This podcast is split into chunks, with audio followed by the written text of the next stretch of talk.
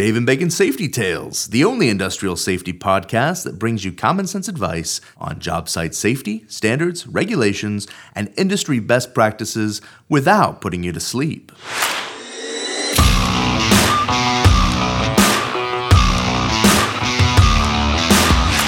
Welcome to another exciting episode of Dave and Bacon Safety Tales. Episode 5.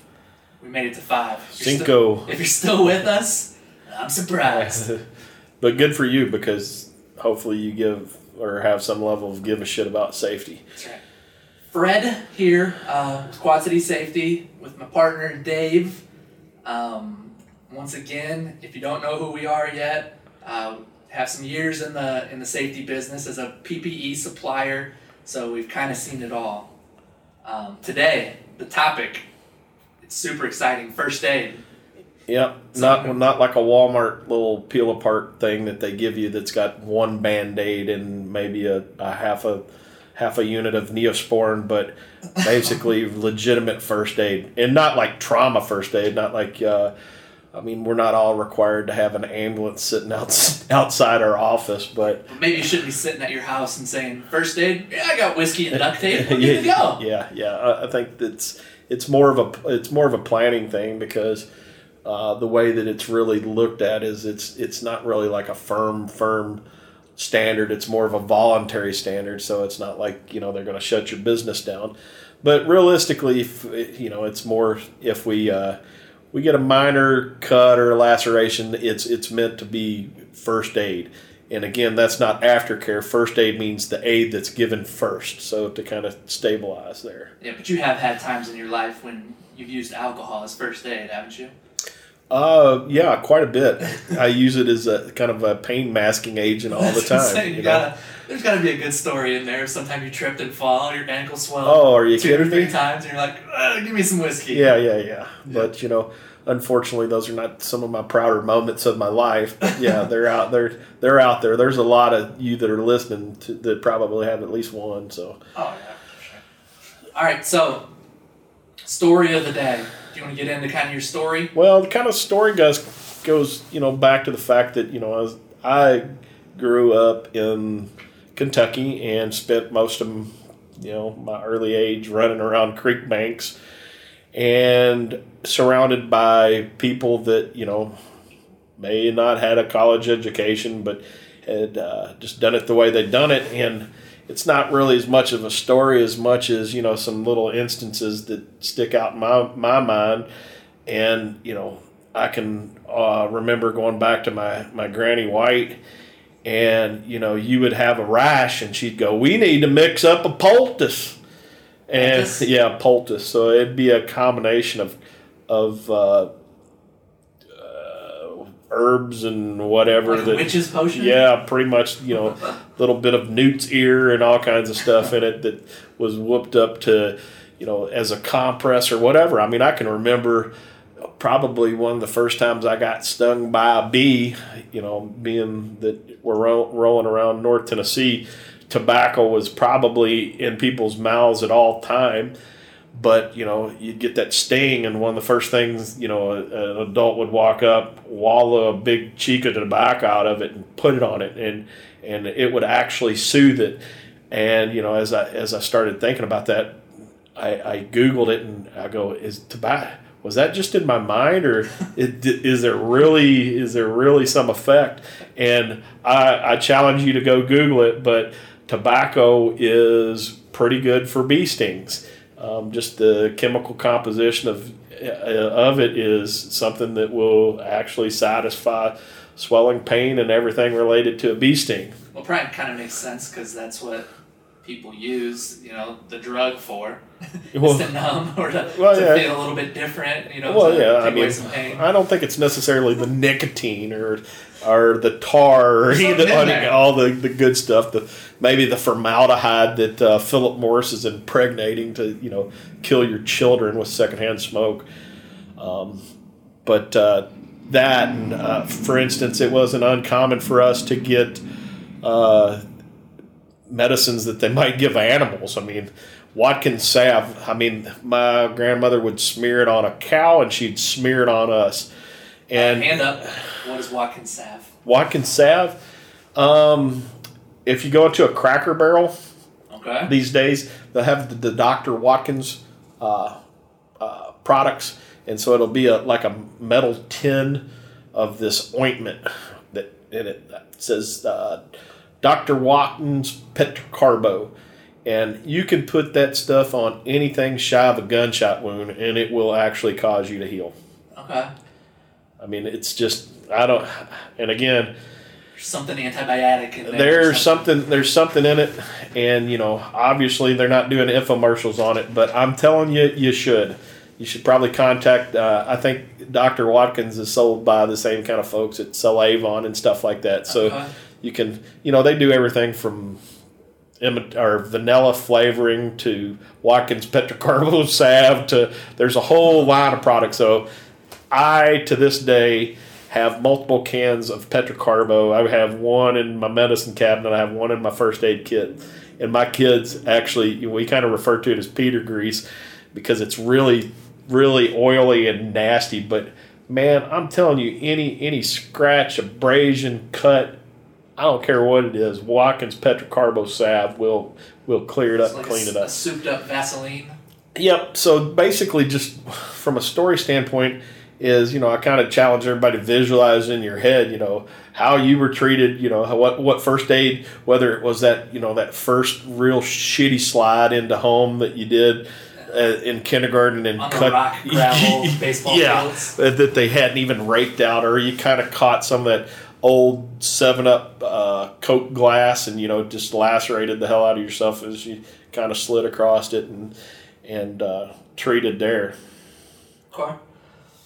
All right. So just redneck shit. Gotcha. So, anyways, so main points here that, that we need to hit on. So, if you're working out on the road, so your construction crew and your truck, um, that doesn't mean that you shouldn't have first aid. You don't have Oh, to have you- a kit hanging on the wall uh, But well, aid. these days they make kits ready to go. I mean, so you know, there's 10, 25, 50 man kits, kits that can be uh, put in. You know, a lot of them will refer to it as a truck kit. So they make builds that'll have you know your basic components in it for you know whatever environment. Obviously, it's up to you to really uh, dig deep and figure out what can go wrong. I mean, obviously, if uh, it's an office area, you know, in a paper cut or you know a, a, a mild um, headache that can you know you know just need some aspirins or some kind of tablets to treat. Um, But yeah, they're so those kits basically they're cheap enough that if you got twenty guys out there in twenty different trucks, you can throw a little twenty dollar kit in Oh. everyone's truck and pretty much have them covered. Absolutely, and you know they're they're disposable. So once you break into it and kind of use it, you know sometimes I think people get you know if you have a big kit that you want to refill, that's good. But if you have an accident and somebody needs to be treated, they should break into that kit, use it, and just treat it as a disposable item. Because tw- let's face it, twenty dollars when you have an accident, you know it's kind of Yeah. you know that's you're you're uh, pissing in the wind to try to refill that and re you know repackage it. Yeah. So providing the right first aid supplies to your workers can save you thousands of dollars in costly fines, right? Well, yeah, I mean, obviously, you you know, every there's always that duty. You know, the general duty clause is going to pick up that if you hurt somebody, you should you know you should try to try to pre-treat them and then get them to, you know, whether it's a clinic or anything after that. But you know, uh, you're responsible for providing first aid or you know.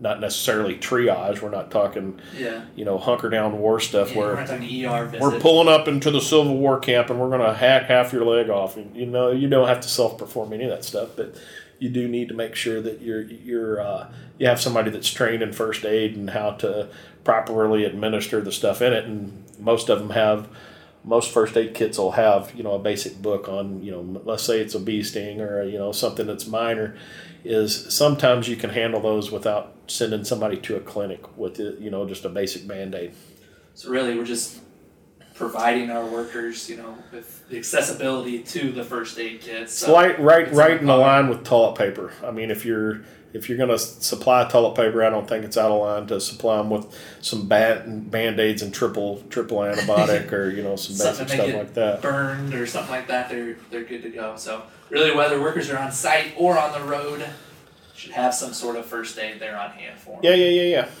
So all right, so how about uh, different types of first aid kits? Yeah. What, what's their purpose? Well, the way that the the standard originally it's a it's an ANSI standard, and it kind of came out with some basics because you know when you when you went to buy a first aid kit, you're like one first aid kit said first aid kit, and the next one said first aid kit, Yeah. and there was completely different stuff in them. Right. So the the first the first uh, provision that came out, and I believe it was seven items, and it was basic stuff like you need to have some eye wash, you need to have some band aids, you need to have a triangle bandage, you need to have so it it was basically to make sure that you had.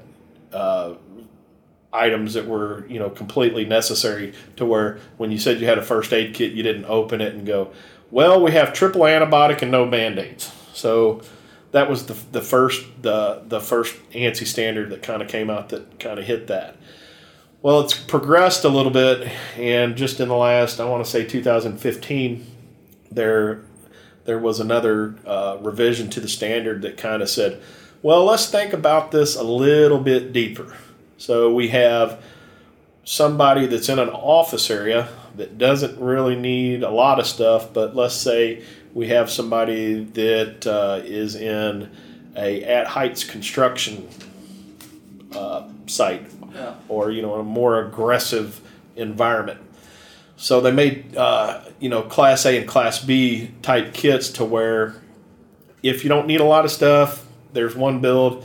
If you might be able to break a bone or you know whatever you know uh, whatever that might come up Right. that's a little bit more aggressive, that you're able to uh, to uh, again provide that that first aid and have stuff on site that meets those needs. So you again you have those class A's A and B, and then you have subsections which are types, which is more of the box that it's in. So is the box meant to be inside? Is it meant to be outside? Does it uh, does it need to be, you know, if you went like a, a class B type four, that's gonna that would in my mind kind of hit. Ah man, we're working on a oil rig. We need to make sure that we can throw this thing in the ocean and it's not you know it's uh, it's watertight and it's got a lot of good stuff a lot of heavier stuff so we've we've been able to break bones and all you know maybe have a splint in there or something that again is more aggressive to provide first aid So otherwise, it's pretty much just size, right? So the size of the kit is in relation to how many people. yeah yeah yeah yeah. it's it scales and again those uh, that basic standard that was seven and has grown to a couple additional items is there's a number of band-aids that you're supposed to keep in it. Do you have to have tweezers? Do you have to have eye washes? And then you scale based on how many people as to how many of those you have because the, i guess they've done some statistical variations to figure out you know if you're on a site with 50 guys you know you're going to need probably twice the amount of band-aids that you did when you had the 25 25 men So how, what about like size of facility? Is there like surface area that you have to have it so like close in proximity to people, Uh, or do you just have to have access inside the building? you really need to have access in the building but again if we're talking a huge huge area or Yeah. we're talking a construction site where we may have a drug we may have a job trailer and we're working way away from that obviously we would want to have one in the truck because again first aid should be able to be supplied very close to where the incident uh, occurs So like in a manufacturing plant or something like that, where they might have twenty five different first aid kits in there. Is that more about covering the amount of people, or is that just them going above and beyond to have access, That's or do more- you actually need? that's more access that's providing you know again immediate access because let's say I don't need a ten minute let- walk to get. Yeah, but let's let's let's go. We're in a manufacturing facility and we're working around metals, and we get a really bad laceration. Well, obviously, uh, direct pressure is the first means. Uh, we don't want to immediately apply a tourniquet. We, Yeah. you know, we want to try to apply direct pressure to see if we can if we can uh, get that bleeding under control. And uh, I You don't know, think like in the movies where a guy rips off his sleeve, nobody wants me to rip ri- off his ri- sleeve and tie your flannel shirt around his arm. I don't think that that's uh, how to say. While while I appreciate the manliness of it, I don't I don't really think that that's really uh, it's going to be kind of frowned upon. And having you know those compresses or blood stoppers or whatever that is and Yeah. close, hopefully we we can access it quickly. You know, we don't want to have a 25 man first aid kit for a 50 acre facility. Somebody cuts themselves and bleeds out because, you know, we didn't have anything to, to, to really combat that with. Yeah, that kind of, just that little thought right there kind of brings me to what the next topic that we were thinking about was why are you a dickhead if you don't have life saving first aid and like an AED on site? Well, I mean, probably just because it's not really as expensive as it used to be. Okay. Um, you know, we're talking, you know, like we talked, um, you know, a base level first aid kit, you're looking at 20 $25. Um, so you're, you're, you are kind of a, you're kind of an asshole if you, you know, be kind of like taking the toilet paper out of the bathroom and saying wipe with your hand. I mean, I mean, the world's changed a little bit. So, um, again, it's something that's it's easy and it's ready, readily available, and it's not a lot of cost to, to really comply with that. How about if you ever thought um, emergent emergency wise to your to your topic there? So you're in the you're in the bathroom and it really goes down and you don't have and there's no toilet paper on site. Where you've already taken care of business and now we're sitting there. What what's your move? My move? What's your personal move? Okay, my personal move is uh, I'm hoping for undershirt myself. no, no, no, no. Uh, if you ever if you ever see me, I, I wear a lot of shorts, and if you look down and I'm missing a sock, You're a sock guy. I'm a sock guy. I mean. I, I learned a long time ago, and it, you know, it kind of started with you'd be out hunting, and obviously, you know, you're out there early, and usually you suck down that first cup of coffee, and you kind of stroll out in the woods, and all of a sudden. That caffeine hits the, the old poop muscle, and you're like, "Oh man, I gotta, I gotta get away from." Because first of all, you don't want to defecate by your tree stands, because Yeah. believe it or not, deer can actually smell that. All right. So you, you kind of wander off there, do your business, and then all of a sudden you're like, "Oh hell, where, where's, where's, where's, where's the toilet paper?" So you end up taking out your knife and cutting the top of your sock off because you know you. Doesn't seem like enough surface area. I don't, I don't know. I guess you're maybe wearing some tall socks. No, well, you got to think about it. Think about it like a mitt. So you you wipe on one side, then you introvert it. So Twist. crappy no crappy crappy sock inside. You have a whole nother layer there. Have I ever told you my code my code poop story? No, Code poop story is I worked at a, a Lowe's, and I may have mentioned this in, a prior episode, but they have all different kinds of like jargon that comes over the loudspeaker. So like a code, a code three meant that there was more than three people in line, so another check checkout person needed to come up to the front. it's pretty ingenious. And a code 99 meant that we needed to have a manager needed to show up at this. So all of a sudden, uh, my credit card machine jammed up. I can't figure out. My hair is on fire. The line's up. So I call for a code 99. So all of a sudden, a manager will come help me out. Well, they had a code 50. The code 50 was we need someone up front to load. So like somebody bought a patio set, and they bought a grill, and they need help getting in the back of their truck. So it was called a code 50. Well, there was a there was a time that I was in our exact scenario in the bathroom, and I had my phone. I had my phone on me that I could page overhead with, and I got stuck, and I waited Like a phone phone minutes. or like a Motorola walkie-talkie thing. Uh, it was a multi-purpose tool, so it was a Swiss Army knives of phones. so it was like a walkie-talkie, but it was also a So phone you could call. so it was like those. Nextel ones that back in the like late '90s where you would have that two-way. Right, like a 2005 version of that. Okay, Yep. right. So that came out. So my ingenious idea was that I would call for a code 50 because most likely it was going to be another guy that would come up. I needed a code 50 in the men's bathroom.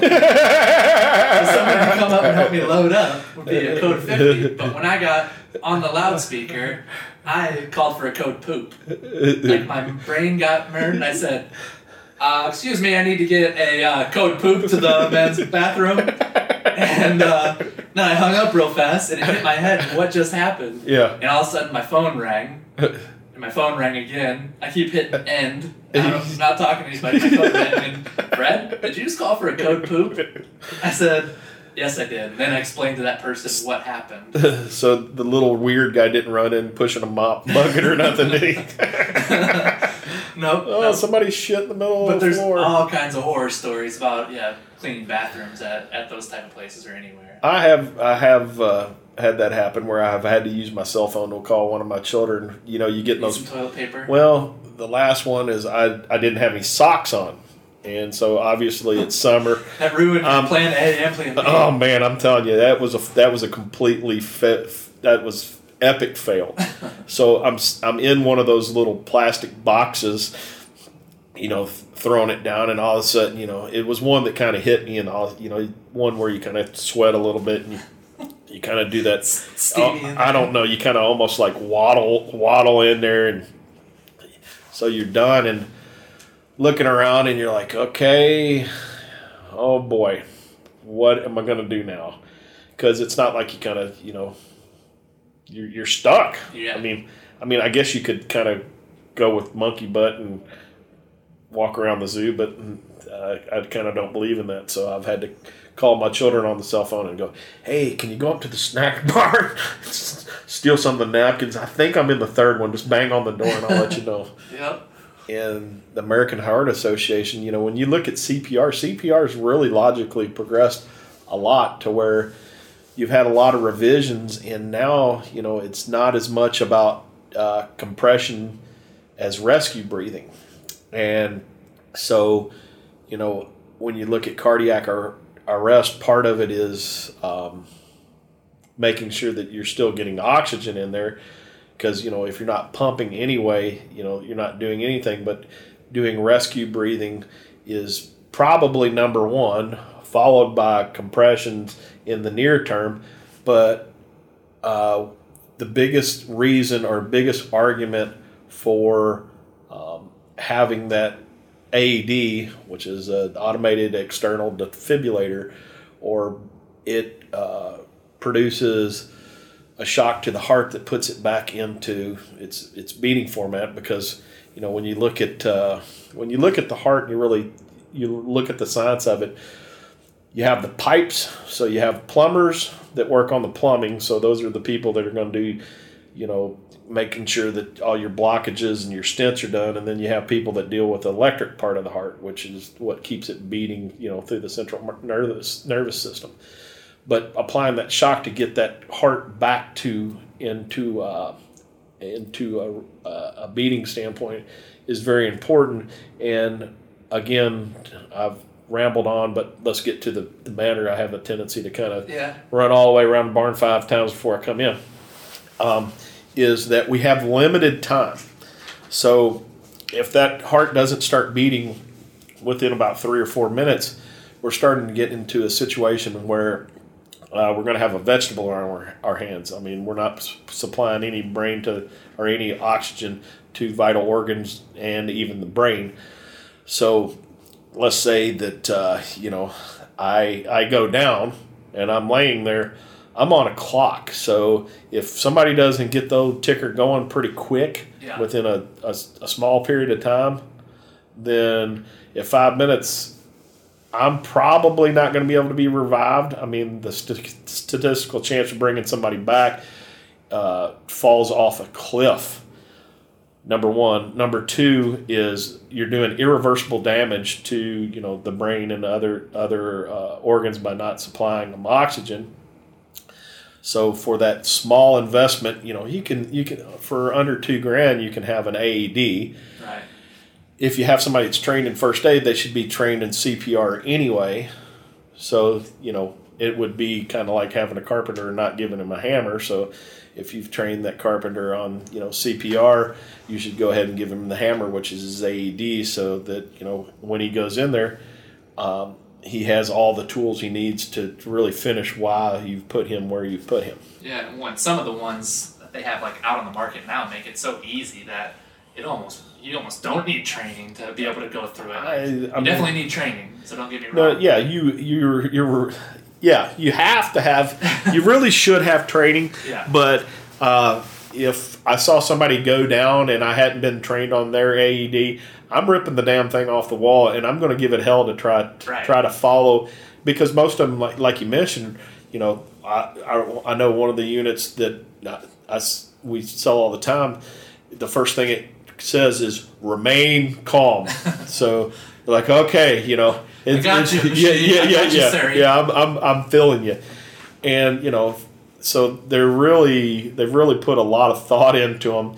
You open them up, and there's like you know, it's literally like it's not like this bullshit schematic like you know exploded diagram with 50 screws. It's literally like open their shirt, put this pad here, put Right. this pad here, push this button, and listen Yep. and do what it says. And you get going, and it's like you're pushing too hard. You're not pushing hard enough. Yeah, yeah, yeah. You know, you're pushing too fast. Um, but yeah, those things because are to your point is um, some of them now measure chest compressions. And all too often uh, cpr to people that haven't done it i mean if you do cpr correct you're going to break ribs and it's a it's a very aggressive and hard i mean you you see somebody that's given cpr for a couple minutes they're going to be a hot mess. They're going to be sweating because it's a lot of work. It's not you know you kind of see on tv land they're kind of just you know just rocking back and forth with their shoulders no i mean when you're "Staying Alive." yeah, when you're given, when you're trying to move somebody's sternum by, you know, two two and a half inches, or you don't want to go too far because again, all you're trying to do is bounce that heart off between, you know, a between soft tissue and bones to to kind of revive it. Yep.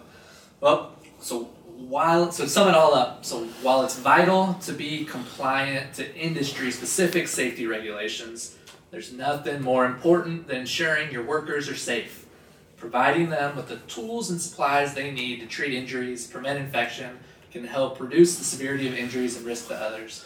So whether we're talking antiseptics, bandages, cold packs, or even AEDs, having the proper safety supplies on site can be the deciding factor in whether that worker goes home at the end of the day. So And also, just a, another caveat that I think people overlook a lot of times also is, um, and each each employer's got to evaluate it and decide whether they want to do it. But just dis- dispensing basic uh, medicinals or tablets, you know. So if uh, Joe Blow comes in with uh, a little bit of a headache, and or is it worth it to give him, you know, fifty cents worth of Tylenol to to really hit his headache, or um, let's maybe you know I always like to talk about acute and chronic.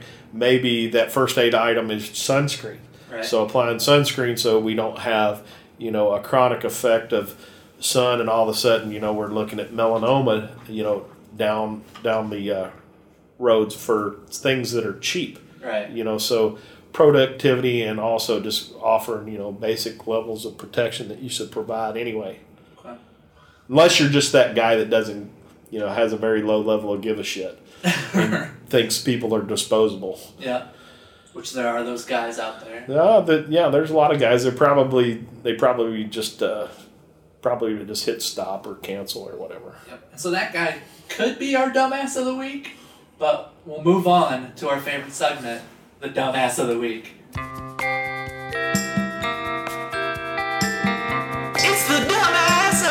Of the week. I'm assuming that you don't have one. The way What's that? the way that you're staring. Uh, well, I mean, the uh, I'm going to go ahead and put the uh, dumbass of the week eh, as it relates to first aid.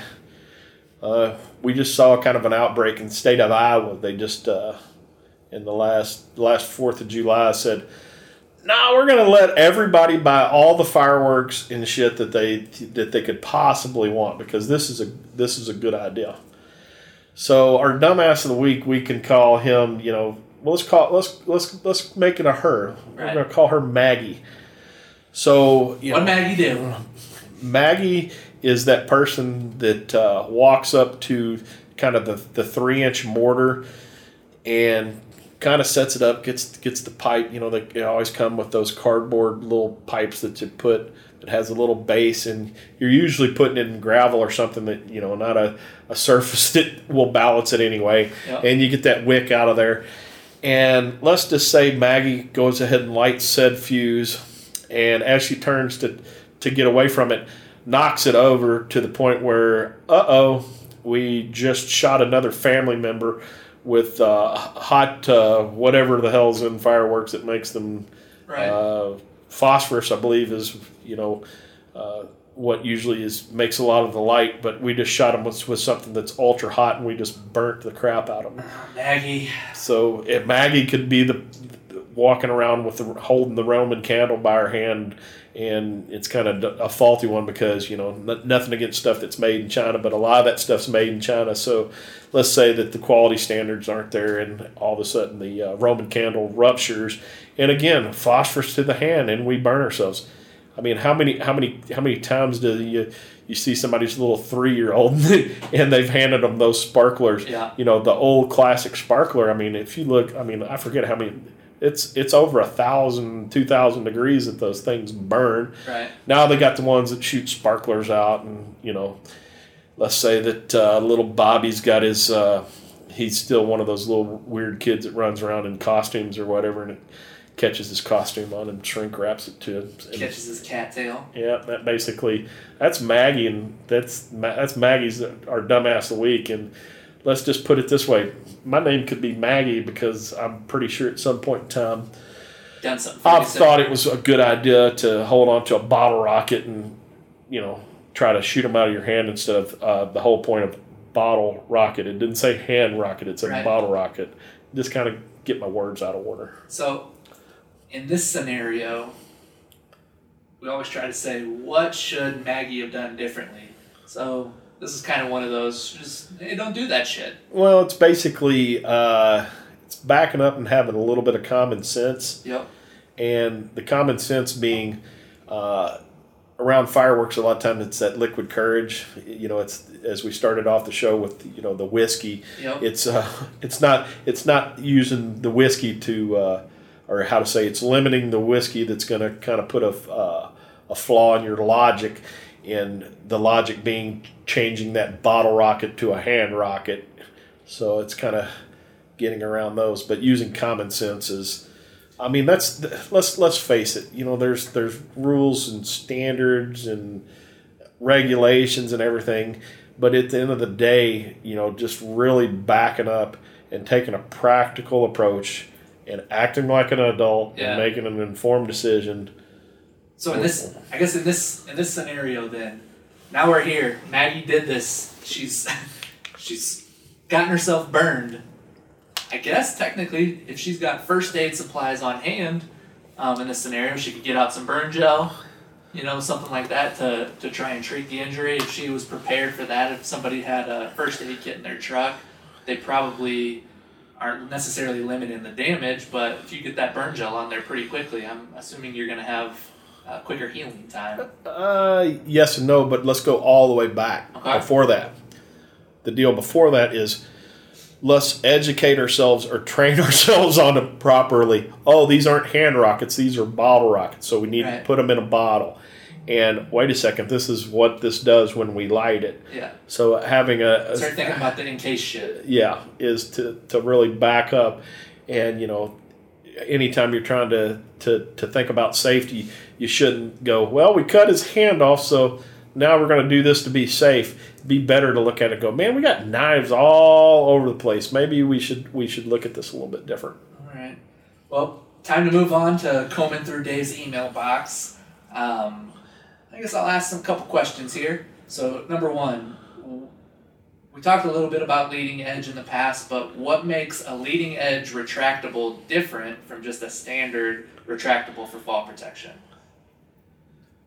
Uh, the reason that they're different is a standard retractable is meant to again be mounted overhead, and when basically we fall, it has a centrifugal brake that then stops us. So that's all in a straight line. So from the top to the bottom, it's meant to kind of be in a straight line. In a leading edge situation, um, the retractable itself uh, is mounted typically a little different. Sometimes it can be at the feet, it can be below the dorsal D ring, but we can have a, a larger amount of shock that can happen, meaning we can fall a little bit farther distance before that, that brake engages. And so, where a traditional SRL, you know, is going to lock up, you know, in under 18 inches, you know, we may fall a couple feet on a leading edge SRL and then cause more fall arresting forces. So the the construction of the guts is a little bit different, but it's it's more common that there will be a shock absorber or a shock pack, just like on a on a, on a traditional lanyard, shock absorbing lanyard. You'll see that fat part of it where basically they stitched material that's meant to break out and, and absorb that energy Yeah. and also the uh, the cable will be tested to uh, not uh, you know you're not typically going to see a sharp uh, edge SRL that's not cable. Okay.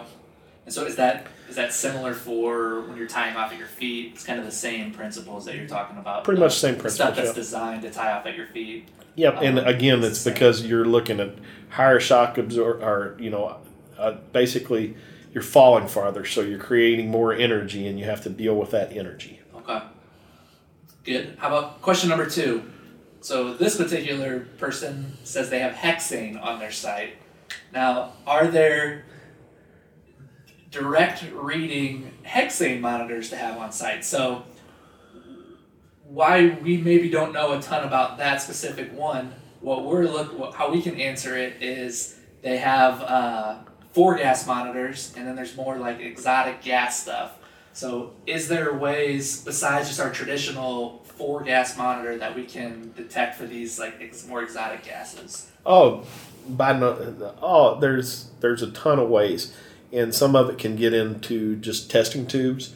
So uh, there's just about I, I don't know how many different types of tubes that you can get, but there's tubes that it's kind of a we we pull uh, air from whatever environment we're in, and it basically has something that triggers that changes colors that goes, yes, there is this present in this atmosphere. So there's tubes that we can do that to kind of look for really really weird stuff.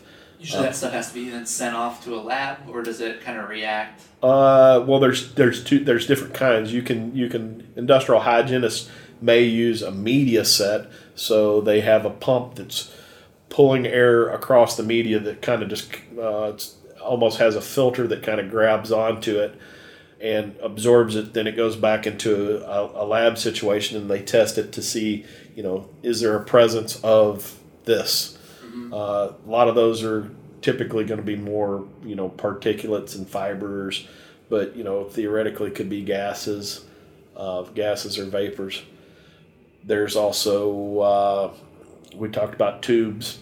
Uh, a lot of the the uh, the uh, portable instruments that are out there have the ability to put some exotics that traditionally you haven't been able to use in a a, a monitor, you know, just your classic air monitor.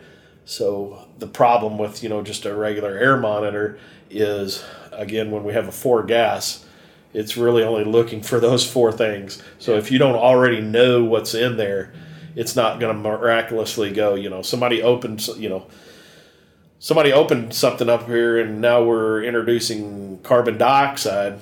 The carbon monoxide sensor that's in a standard four gas is not all of a sudden going to alarm and go, oh, Right. I see something else that we didn't, we never knew that was here. Okay. So again, you know, a lot of times when we're using a portable, Um, she's got the trolls bandages. Um, you don't know you don't know anything about trolls? no, not really. So you know the trolls from probably like when I was when I was younger, just a little trolls with the long hair, Oh, yeah, I guess, I guess I have the pink hair and the Yeah. green hair that's really really long. Well, they made a movie. You always had erasers and you'd kind of Yep. rub your hands together to Those get there. guys with the belly, they, some of them had like stones in their belly button.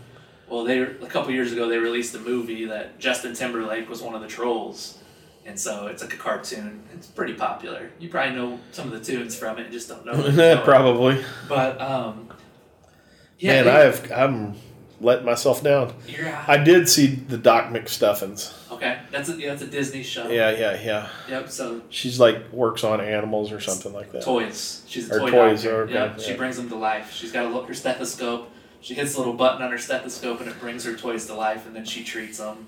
So there's some good values in there. It's a it's a good one. Okay. So she loves it. Hudson, my son, has Spider Man. He's into Spider Man tat or uh, not tat. They do like tattoos too, but bandages. But I'll bet it's more the fact that it looks like a tattoo than it's a band-aid.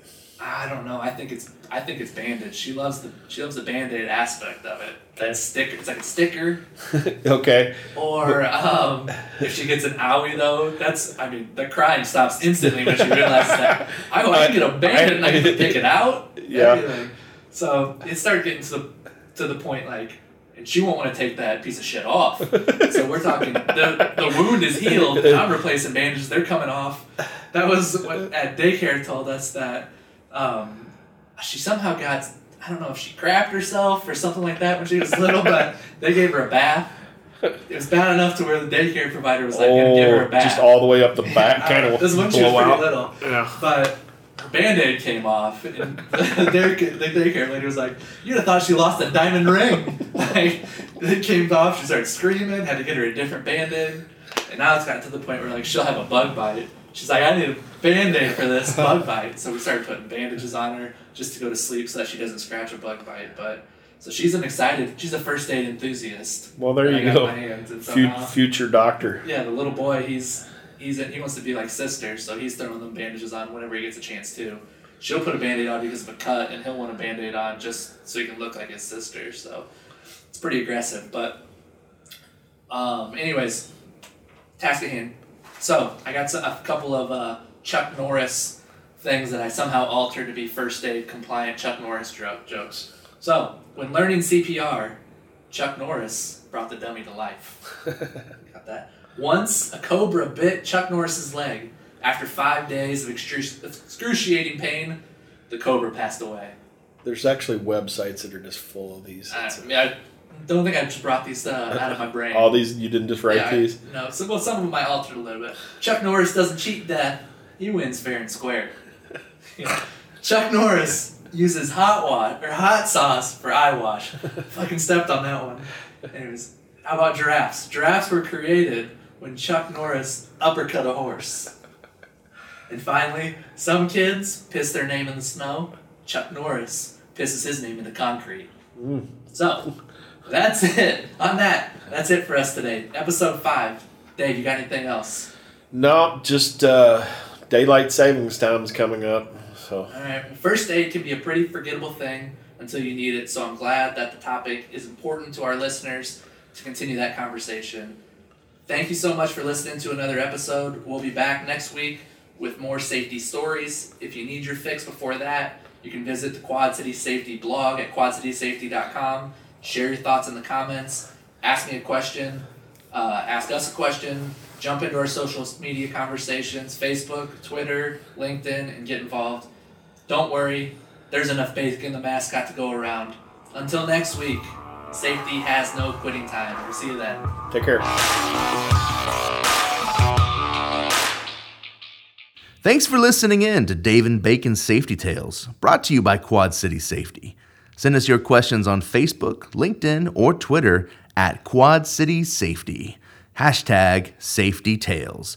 Or email them to Fred at quadcitysafety.com. He's the guy keeping this mess of a show in line.